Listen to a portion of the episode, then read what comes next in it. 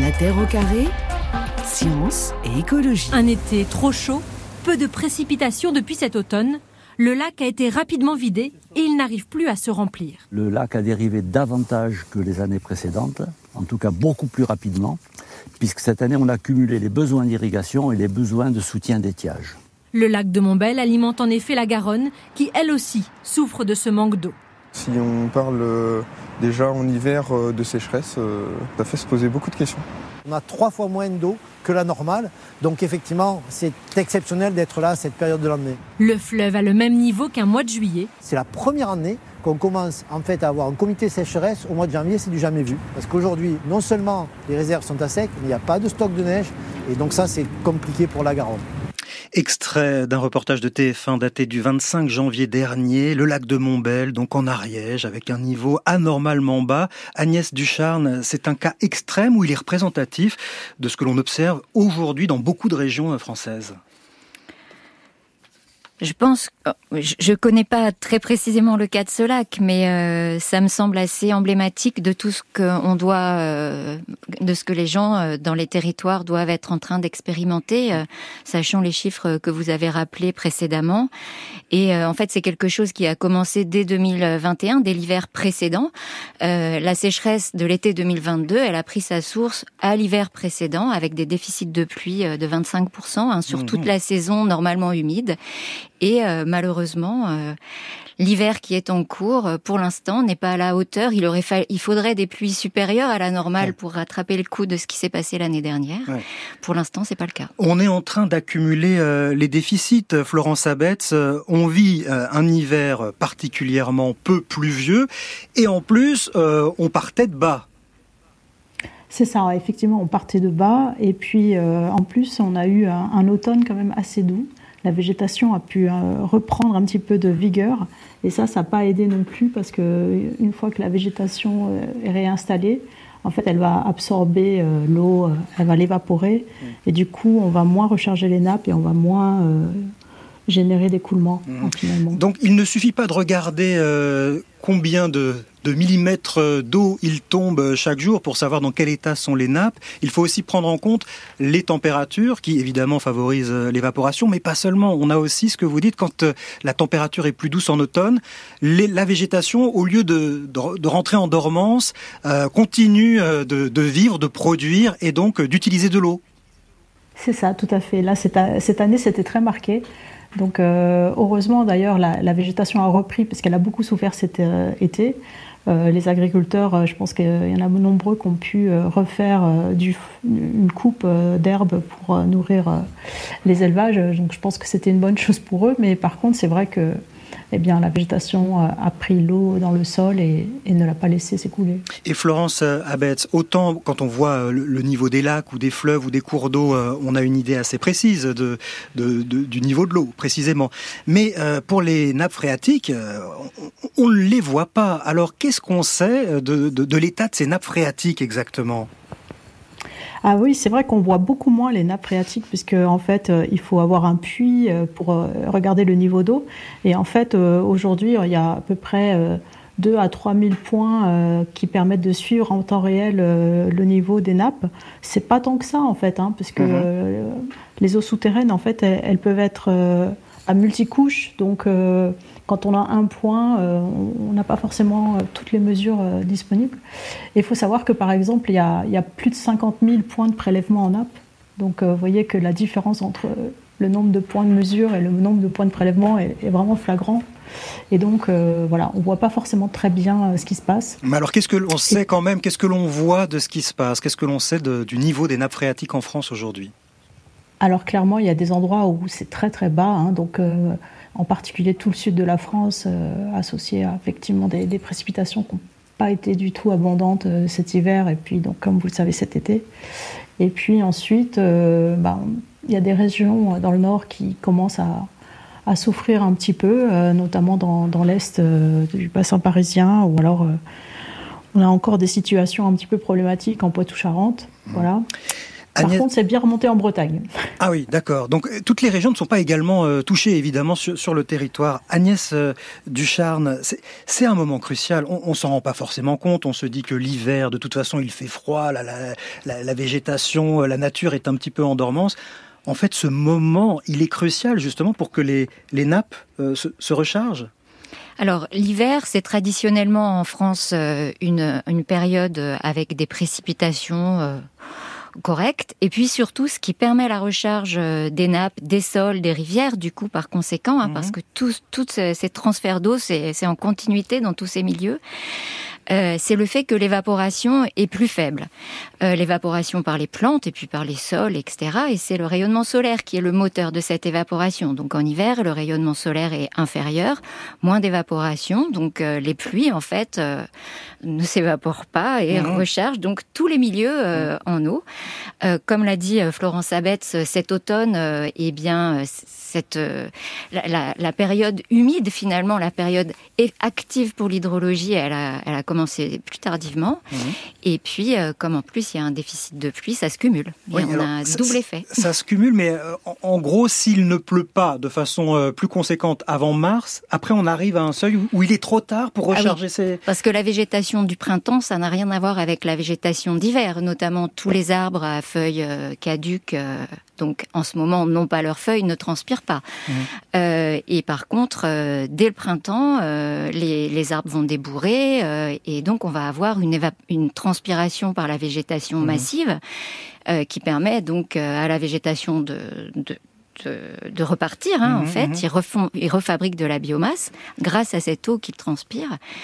Et, et, à partir de ce moment-là, les pluies, effectivement, sont quasi intégralement consommées par le fonctionnement de la végétation. C'est-à-dire que même avec un, printemps extrêmement pluvieux, les nappes phréatiques y gagneraient finalement pratiquement pas Il faudrait vraiment imaginer un printemps super pluvieux pour que, une fois que la, végétation est repartie, euh, les, nappes puissent en profiter. C'est vraiment maintenant que ça se joue. Hein. vous êtes en train de dire qu'en gros c'est mort pour euh, si s'il pleut pas là pendant un mois de façon ultra intensive, c'est foutu pour euh, cette année quoi. Parce que, parce que les cumuls dont vous parliez, dont parlait aussi Florence Abetz sur déjà 25% de moins euh, en 2021, là c'est aux trois quarts vide, etc. Tout ça, ça, fait un cumul qu'il va falloir rattraper d'autant plus, donc c'est très compliqué. Mhm. Oui, il y a un effet cumulatif en fait euh, des perturbations et là ça fait euh, ça fait plus d'un an qu'elles vont dans le même sens. Donc euh, s'il pleut pas dans le mois qui vient et qu'on a un été ne serait-ce que normal en termes de mhm. température et précipitation, eh bien on sera très mal. Effectivement. Florence Abetz, du coup, ce cumul là dont, dont, on parle, ça peut avoir des conséquences encore plus graves qu'une sécheresse, on va dire, qui en est un premier stade sur tout l'environnement. Euh, pas forcément, parce que malgré tout, euh, par rapport à l'année dernière, cette année, on n'est pas du tout sûr que l'année sera sèche. Vous voyez, les prévisions saisonnières ne euh, montrent pas de signaux aussi marqués. Or, par exemple aussi, il y a une différence, c'est qu'il y a quand même plus de neige, notamment dans les Alpes du Sud. donc, il peut quand même y avoir des apports qui, à défaut de recharger les nappes, pourraient quand même au moins alimenter les sols et peut-être même les rivières. Donc, euh, voilà. il n'est pas encore gagné que l'année se passe très très mal. Hein. Oui, ah bah, il n'est pas encore perdu que l'année soit très très mal. On va le formuler comme ça plutôt. Mais Florence Abette, ça veut dire que euh, on a si peu de visibilité euh, malgré le fait justement qu'on mesure le niveau des nappes phréatiques, que l'on arrive à faire quelques prévisions saisonnières. D'ailleurs, vous allez me le confirmer ou pas. Peut-être que ces prévisions ne sont pas fiables. On n'a pas d'idée de, de ce à quoi ressemblera notre été 2023. Ben, euh, pour les nappes, c'est vrai qu'on peut souvent anticiper parce qu'il y a peu de chances qu'elles se rechargent très fortement après le mois de mars, comme l'a dit Agnès Ducharme. Mais euh, cependant, c'est vrai que s'il y a des mois de très humides, elles vont quand même se recharger. Donc euh, on a quand même des surprises de temps en temps. Et cette année, on est sur une année où la situation météo est assez peu prévisible. On a beaucoup de dispersion dans, les prévisions saisonnières et du mhm. coup, nos, nos, nos, anticipations de de niveau des nappes en tout cas, n'est pas aussi critique que ce qu'on avait l'année dernière.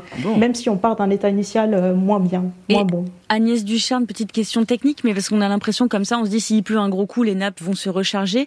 Euh, il n'y a pas une histoire de sol euh, très sec et, qui du coup absorbe moins bien l'eau et donc les nappes se rechargent un petit peu moins vite et un peu moins bien? Ça, ce serait ce qu'on pourrait envisager en fin d'été, mais là, c'est pas le cas. Les sols ne sont pas secs au point d'être, d'avoir cet effet-là. Euh, en revanche, quand il y a des très fortes pluies, euh, elles ne sont jamais totalement absorbées hein, et ça crée du ruissellement. Euh, dans certaines zones de topographie, ça, a des effets désastreux. Je vous rappelle la, Roya 2020. Les épisodes méditerranéens, c'est ça Oui, mais on peut avoir ce genre de, choses, y compris dans le nord de la France. Donc les très fortes pluies ne sont pas intégralement, ne s'infiltrent pas intégralement. Voilà. Le mieux, c'est quand, quand, quand c'est bien régulier, mais on n'a jamais ça. voilà, le mieux mieux n'est jamais de ce monde. À Toreil, toute la nuit, une centaine de pompiers a lutté contre les flammes, attisés par un vent fort et un sol très sec. Ça fait un moment qu'il n'y a pas plu. Euh, la, plaine de la Salanque, en effet, n'a pas du tout été arrosée euh, malgré les, chutes de neige qu'il y a pu avoir sur les, les massifs. C'est la première fois que je vois un feu à cette époque-là. En plein hiver, pas de Canadair, ni de groupe d'intervention dédié aux feux de forêt en période hivernale, ben, vous avez les conditions comme en, été pour reproduire un, incendie de, de grande ampleur. 19 départs de feu ont été signalés ce week-end dans les Pyrénées-Orientales. Extrait de reportage pour illustrer donc notre sujet du jour sur la sécheresse hivernale avec nos invités hydroclimatologues Agnès Ducharne et Florence Abetz. Florence Abetz, ces feux qui se sont déclarés dans les Pyrénées-Orientales il y a moins d'une semaine, hein, euh, ils sont liés directement euh, à la sécheresse hivernale que nous connaissons? Ah oui, certainement, parce que il faut quand même que les sols soient secs pour que pour que les, feux euh, prennent mieux. Donc Là, on est vraiment sur des régions qui ont eu des déficits de pluie importants en, janvier et donc euh, qui ont vraiment des minimums euh, d'humidité du sol saison. Hein. C'est un phénomène nouveau parce que c'est vrai qu'on est habitué malheureusement maintenant aux, feux de forêt qui se déclenchent l'été pendant les, périodes de sécheresse, mais ces feux qui ont lieu euh, l'hiver, c'est nouveau ou c'est quelque chose qui a toujours existé? Il y, en a, il y en a eu précédemment, mais bon, je pense pas que ce soit voilà, c'est effectivement pas forcément la saison la plus commune, mais en tout cas, c'est pas une première. Mhm. Et par contre, c'est vrai que bah, c'est un risque euh, qui va devenir, euh, on l'a bien vu, hein, qui, n'est plus limité qu'au sud de la France et qui, euh, qui va s'étendre dans les saisons aussi, Gilles pose une question sur franceinter.fr. Agnès Ducharne, il voudrait savoir si la sécheresse hivernale est due à un déplacement des précipitations ou à une baisse des précipitations. Est-ce qu'elles ont disparu d'au-dessus de, la, France ou juste elles se sont déplacées ailleurs? Est-ce qu'il pleut plus ailleurs et moins en France ou est-ce qu'il pleut moins partout? Alors euh, c'est une sacrée colle. Euh, je pense pas qu'on puisse répondre de cette manière-là, c'est-à-dire que chaque euh, chaque instant est unique d'une certaine manière. Quand on parle de de, euh, de, changement des aires de répartition des pluies, ça c'est au niveau climatique de, de en moyenne sur plusieurs décennies. C'est ce dont qu'on peut discuter donc en réponse au changement climatique. Mais là sur une situation donnée. je vous avoue que les, enfin, les précipitations continuent d'exister. Hein. Mhm. Euh, Donc ce serait plus une baisse des précipitations alors sur, sur l'événement actuel il pleut pas quoi en gros. Bah il, pleut, pas en France, mais est-ce qu'il pleut euh, Est-ce qu'il pleut, plus ailleurs il, pleut, il pleut dans certaines régions françaises. Hein. Euh, la Bretagne a été abondamment arrosée au mois de janvier, donc mhm. au-delà des, des, normales saisonnières. Hein. Mhm. Florence Abetz, on note quand même au cours des 30 dernières années une diminution des apports en eau qui viennent essentiellement par la pluie, si j'ai bien compris. Il peut y avoir aussi les, fleuves qui, viennent de, hors de France, qui traversent la France, mais euh, globalement ça vient de la pluie. Euh, ça a baissé, on en est sûr.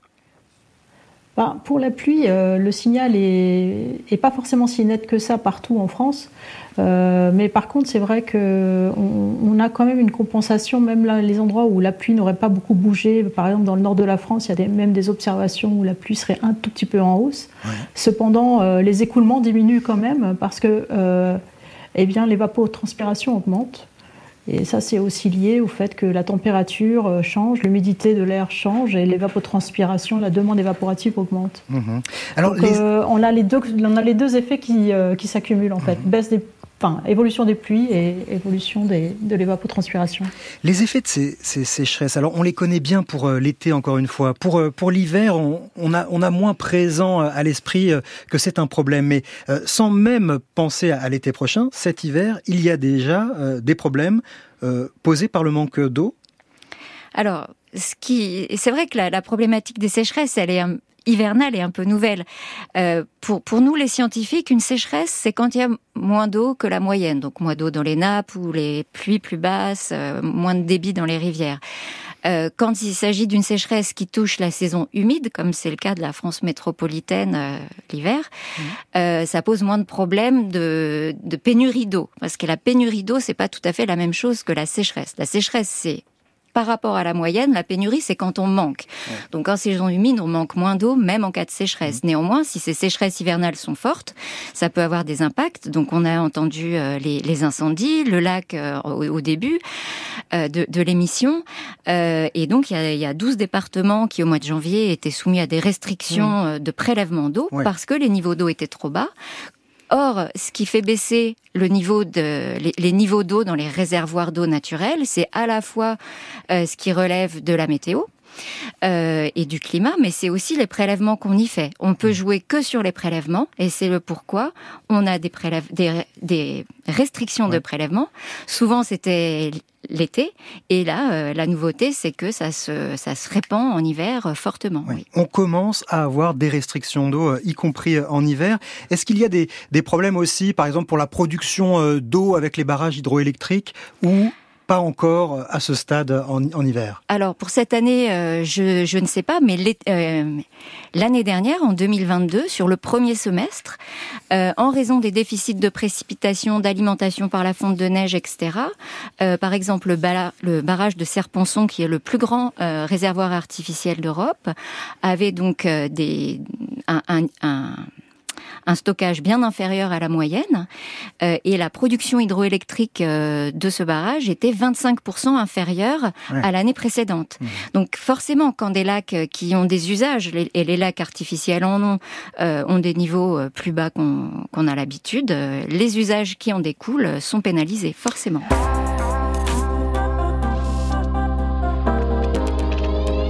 Une terre sans eau, des réservoirs à moitié vides, avec le réchauffement climatique, des sécheresses font leur apparition en hiver. Et elles font autant de dégâts, voire plus qu'en été. Les agriculteurs se préparent à l'extrême. Là, on est euh, dans un hiver euh, sec. Alors, il a plu la semaine dernière 10 euh, mm, ce qui n'est pas beaucoup, et avant, il n'a pas plu quasiment pendant un mois et demi. C'est une sécheresse hivernale et vraiment pour nous c'est embêtant parce que notre réserve en eau, la réserve utile, on appelle la RU, se fait l'hiver. S'il pleut pas l'hiver, de toute façon pendant le printemps et l'été, on sait qu'on n'aura quasiment rien. C'est maintenant ou jamais. Extrait de l'émission élémentaire de France 24. Nous étions en mars 2022, hein, il y a presque un an. Autrement dit, les hivers se suivent et se ressemblent malheureusement. Il y a ces sécheresses hivernales à répétition. Nous en parlons avec nos deux invités, Agnès Ducharne et Florence Abetz, toutes deux hydroclimatologues. Euh, Florence Abetz, quelles conséquences le manque de pluie en hiver a-t-il sur euh, les cultures? Là, on était dans les vignes, mais on pourrait aussi poser la question pour les cultures céréalières, bien sûr. Oh, les cultures, souvent, elles sont, euh, elles sont semées, le blé est semé, etc. Mais il euh, n'a pas besoin de beaucoup de choses, puisque comme il n'y a pas beaucoup de rayonnement, il, il, euh, il, il, croît peu, en fait. Donc, en fait, c'est vraiment le sol qui, d'habitude, se remplit en hiver, et c'est en se remplissant d'ailleurs, euh, en étant bien humide, qu'il arrive à transmettre de l'eau vers la nappe. Et comme l'a dit l'agriculteur, hein, donc euh, ça permet de reconstituer la réserve utile des sols qui sera au, cours de la saison utilisée par euh, les plantes.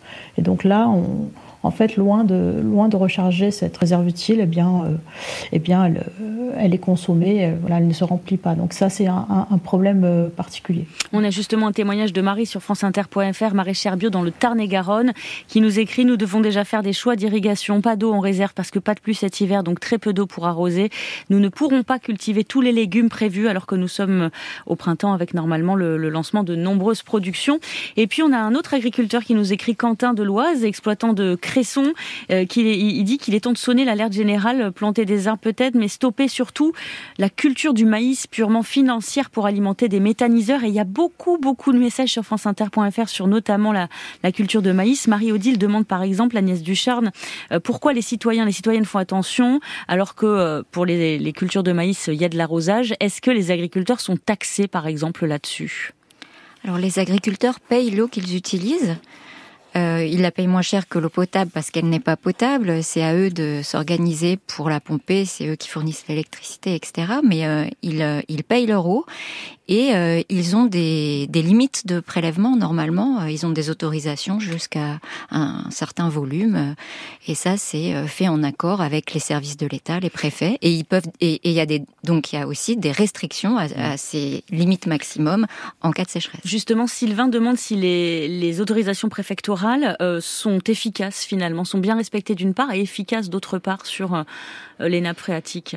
Euh, je pense que c'est très important que ces mesures de restriction existent. Est-ce qu'elles sont suffisantes? Est-ce que les volumes autorisables de prélèvement hors restriction sont bien adaptés aux nouvelles situations? Là, c'est un autre débat. Probablement qu'il faudra euh, revoir euh, ces autorisations-là à, l'aune des, quelques années passées avec des forces de sécheresse et en tenant compte de ce qu'on peut déjà anticiper du changement climatique. Florence Abetz, il était évoqué dans les questions euh, des auditeurs euh, le maïs qui ne serait plus une céréale adaptée euh, à notre climat et trop gourmande en eau finalement. Est-ce que selon vous, effectivement, dans les années à venir, du fait des, changements climatiques et de, pluviométrie, il va falloir changer les cultures? Le maïs n'est plus une plante à cultiver sur notre sol. Est-ce qu'il faudrait la remplacer par d'autres types de céréales? Ah oui, alors euh, certainement le maïs consomme beaucoup d'eau à un moment où il y en a peu, hein, donc euh, c'est un vrai problème. Et euh, mais plus, plus, généralement, je pense que c'est toute l'agriculture qui qui doit et pas que l'agriculture, mais en tout cas l'agriculture qui, qui, qui, doit sans doute réfléchir à s'adapter, et en particulier la gestion des sols qui doit être revue. Mhm. donc le maïs est une plante qui est voilà qui, qui est en, forte croissance euh, dans, les mois de juin jusqu'à septembre, donc elle est irriguée très longtemps, euh, à un moment où il n'y a pas d'eau. Et en ce moment, euh, par exemple en Vendée ou dans les Deux-Sèvres, les champs de maïs, bah, ils consomment autant d'eau pour lors de, des phases d'irrigation que finalement la part des pluies qui, pas, qui est disponible à l'écoulement. Donc en fait, euh, il y, a en gros 100% de la ressource euh, dans, ces parcelles qui est consommée euh, pour les usages d'irrigation, ce qui veut dire que tous les autres usages, eau potable, potentiellement énergie, sont, dépendent forcément de, de, solidarité en mont-aval. Voilà, et, comme on sait que la ressource va diminuer, donc il faut commencer à se poser la question, effectivement, dès maintenant, de comment euh, modifier tout ça. Alors, modifier tout ça, euh, créer peut-être aussi euh, des, des, structures pour, pour s'adapter. L'idée de constituer une nappe phréatique artificielle a été proposée en Ardèche. C'est un projet unique en France. C'est pas une méga bassine, hein, c'est autre chose. C'est une nappe phréatique artificielle dans une commune ardéchoise en pleine montagne. ça a été mis en place l'an dernier. Ici, vous allez avoir l'équivalent de 300 mètres cubes d'eau, 300 000 litres, et une fois qu'on aura fini, on va avoir une pelouse sur le dessus et on ne verra plus rien. Dans cette commune ardéchoise, la sécheresse est une préoccupation quotidienne. La commune a donc opté pour une technique oubliée, déjà utilisée par les Romains il y a plus de 2000 ans. Conserver l'eau dans du sable. C'est le seul moyen qu'on connaît de conserver de l'eau potable. Parce que vous savez, l'eau potable, si on la stocke dans un, réservoir classique, elle se dégrade. Soutenu par les habitants, le projet va coûter 84 000 euros, subventionné par l'État et le département. Avant d'arriver au robinet comme l'exige la réglementation, l'eau sera traitée au chlore et contrôlée toutes les semaines. Le réservoir sera rempli à l'hiver prochain. Florence Abetz, qu'est-ce que vous pensez de cette initiative? Est-ce que ça ressemble beaucoup à ce qu'on fait avec les méga-bassines ou est-ce qu'on est vraiment dans un autre projet là?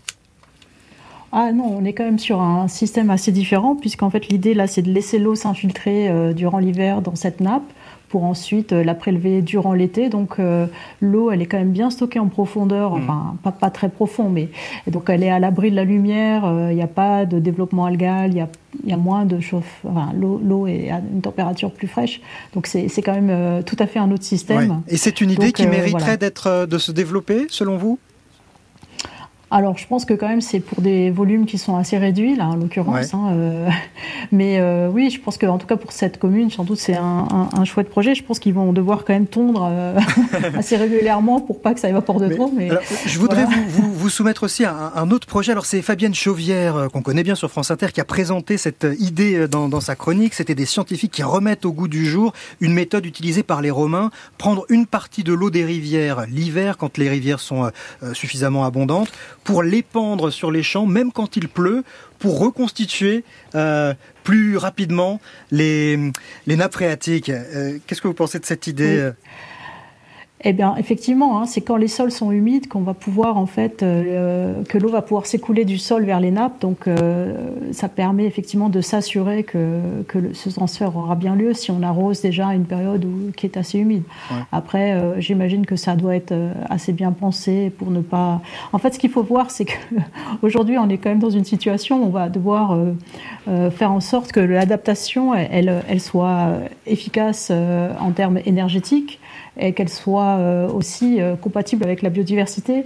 Donc, euh, vous voyez, si, si par hasard cette adaptation était très coûteuse en énergie, ce serait pas efficace. Mais s'il s'agit de, voilà, de, détourner, peut-être laisser s'écouler un petit peu l'eau, euh, voire l'arroser. Euh, voilà, c'est vrai que ça peut être assez efficace. Agnès Ducharme Oui, je suis d'accord sur le fait qu'il ne faut pas oublier la composante énergétique et donc émissions en gaz à effet de serre derrière de ce genre de solutions. Mmh. À mon avis, les deux, les deux techniques dont on a parlé sont, sont intéressantes et méritent d'être testées, mais j'ai des doutes sur leur application à grande échelle.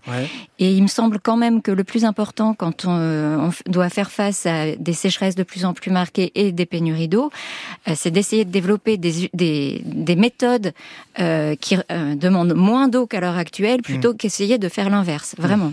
Alors, boîte à idées toujours, hein, il y en a beaucoup sur franceinter.fr. Je vais vous en soumettre trois d'un coup et vous allez me répondre, Agnès Ducharne et, Florence Abetz. Première idée, Agnès nous la propose. Est-ce qu'on pourrait créer de l'humidité atmosphérique en période de grande chaleur à partir d'eau de mer jusqu'à générer des pluies? Donc, générer de l'humidité avec l'eau de mer. Première idée. Deuxième idée, c'est Anne qui dit est-ce qu'on pourrait pas arrêter de tout bétonner et faire des routes qui soient euh, perméables pour que ça puisse moins, enfin plus mm. retenir l'eau? Et troisième idée, cette fois, c'est euh, Eric. Est-ce qu'on pourrait pas prendre l'eau là où il y en a trop, euh, genre au Pays Basque, dit-il, ou en Bretagne, pour l'envoyer là où elle manque? Donc, qui veut répondre à la première idée d'avoir les, les, les mers et les océans pour créer de l'humidité? Agnès, Ducharme, faites votre marché. Bah ça, c'est ce que fait la nature spontanément. C'est ce qu'on le cycle de l'eau et les précipitations qui pleuvent chez nous, elles viennent massivement de l'océan Atlantique. Euh, le problème, c'est qu'on n'a pas la capacité euh, facilement euh, de, de, récupérer, de, de collecter, de, de moissonner l'humidité qui est au-dessus de l'Atlantique en été euh, pour le ramener chez nous. Il y a que les vents qui font ça. Euh, et donc, euh, moi, j'ai lu un article récemment qui envisageait de faire ça. C'était quand même pas particulièrement convaincant pour l'instant. C'est encore une forme de géo-ingénierie. le jour où la hein. preuve de concept existe, on en reparle. Deuxième idée, les routes. alors ça, ça existe. Hein. Il y a des revêtements. on voit ça sur les autoroutes. Parfois, on se rend compte qu'on arrive sur un meilleur revêtement quand il pleut ou la, voiture a plus d'adhérence. Donc ça existe, mais euh, les routes, c'est pas encore, euh, même s'il y en a trop, sans doute, euh, voilà, je pense pas que ça résoudra tous nos problèmes. Et Florence Abetz, pour la dernière idée, déplacer, prendre de l'eau là où il y en a pour la, aller la mettre ailleurs? Bah, en fait, c'est ce qu'on fait déjà. Hein. les canaux de Provence, le canot Baron de Languedoc, tout ça, c'est déjà des diversions. Alors, nous, en France, on a notre grand fleuve, c'est le Rhône. Hein. Euh, mais bon, tout ça, c'est, il faut il faut pas imaginer que toutes ces diversions n'ont aucun impact. Euh, c'est par exemple le cas de la mer Aral euh, qui a été quasiment asséchée avec des diversions qui, étaient censées mmh. alimenter l'irrigation. Donc, bien sûr que potentiellement il y a des solutions locales, mais il faut bien se rendre compte des volumes et du fait que comme on est dans un climat qui change, finalement, on peut pas rester sur des voilà sur sur l'état actuel. On peut pas juste essayer de maintenir notre consommation. Nous, on parle des sécheresses hivernales et plus généralement du manque d'eau chronique auquel nous sommes confrontés euh, ces dernières années. Nous en parlons avec nos deux invités, hydroclimatologues Agnès Ducharne et Florence Abetz. Ce problème, ces sécheresses à répétition, tous les pays européens y sont euh, confrontés et avec la même intensité, euh, Agnès Ducharme? Alors en Europe, on peut distinguer globalement deux grandes zones. L'Europe du Nord, où en fait, le changement climatique euh, leur amène plutôt un problème d'excès d'eau, donc de d'inondations plus importantes, euh, de pluies plus fortes, et euh, le sud de, de l'Europe au sens large. Hein, on a vu cet été que ça allait jusqu'au sud de, de l'Angleterre, jusqu'en Allemagne, la Roumanie, tout ça. et donc le pourtour méditerranéen au sens large, où là c'est plutôt des problématiques de sécheresse qui sont qu'on redoute hein, à l'avenir, qu'on voit déjà là. donc surtout l'été et l'hiver peut-être. Et ailleurs dans le monde, alors Florence Abetz, vous avez très peu de temps pour répondre, mais on a une question d'auditeur sur franceinter.fr. Est-ce que ce, ce, ce, genre de phénomène euh, se voit ailleurs dans le monde? 40 secondes. Oui, alors en Australie, on vous rappelez les grandes sécheresses, les gros incendies. Euh, bon, il y a bien sûr tout ce qui est États-Unis, euh, l'ouest des États-Unis, mais on a aussi malheureusement, bah, là en ce moment, le Chili qui brûle. Euh, voilà, donc malheureusement, c'est assez étendu. Ouais. Ah bah et, ça va être amené, du coup, j'imagine, avec le changement climatique, malheureusement, à, augmenter en fréquence, à se répéter oui, non seulement en fréquence, mais surtout en durée. Il faut savoir que voilà, avec une augmentation de la température à, 4, à, 3, à 3 degrés, on, aurait déjà euh, des durées de sécheresse de plus de 4 ans et, jusqu'à jusqu'à 9 ans en Europe, oh dans le pire des cas. Bien, ben on n'a pas fini d'en parler et de voir comment essayer de, de s'adapter, de changer nos comportements. Merci Agnès Ducharne et Florence Abetz. La Terre au carré est un podcast France Inter.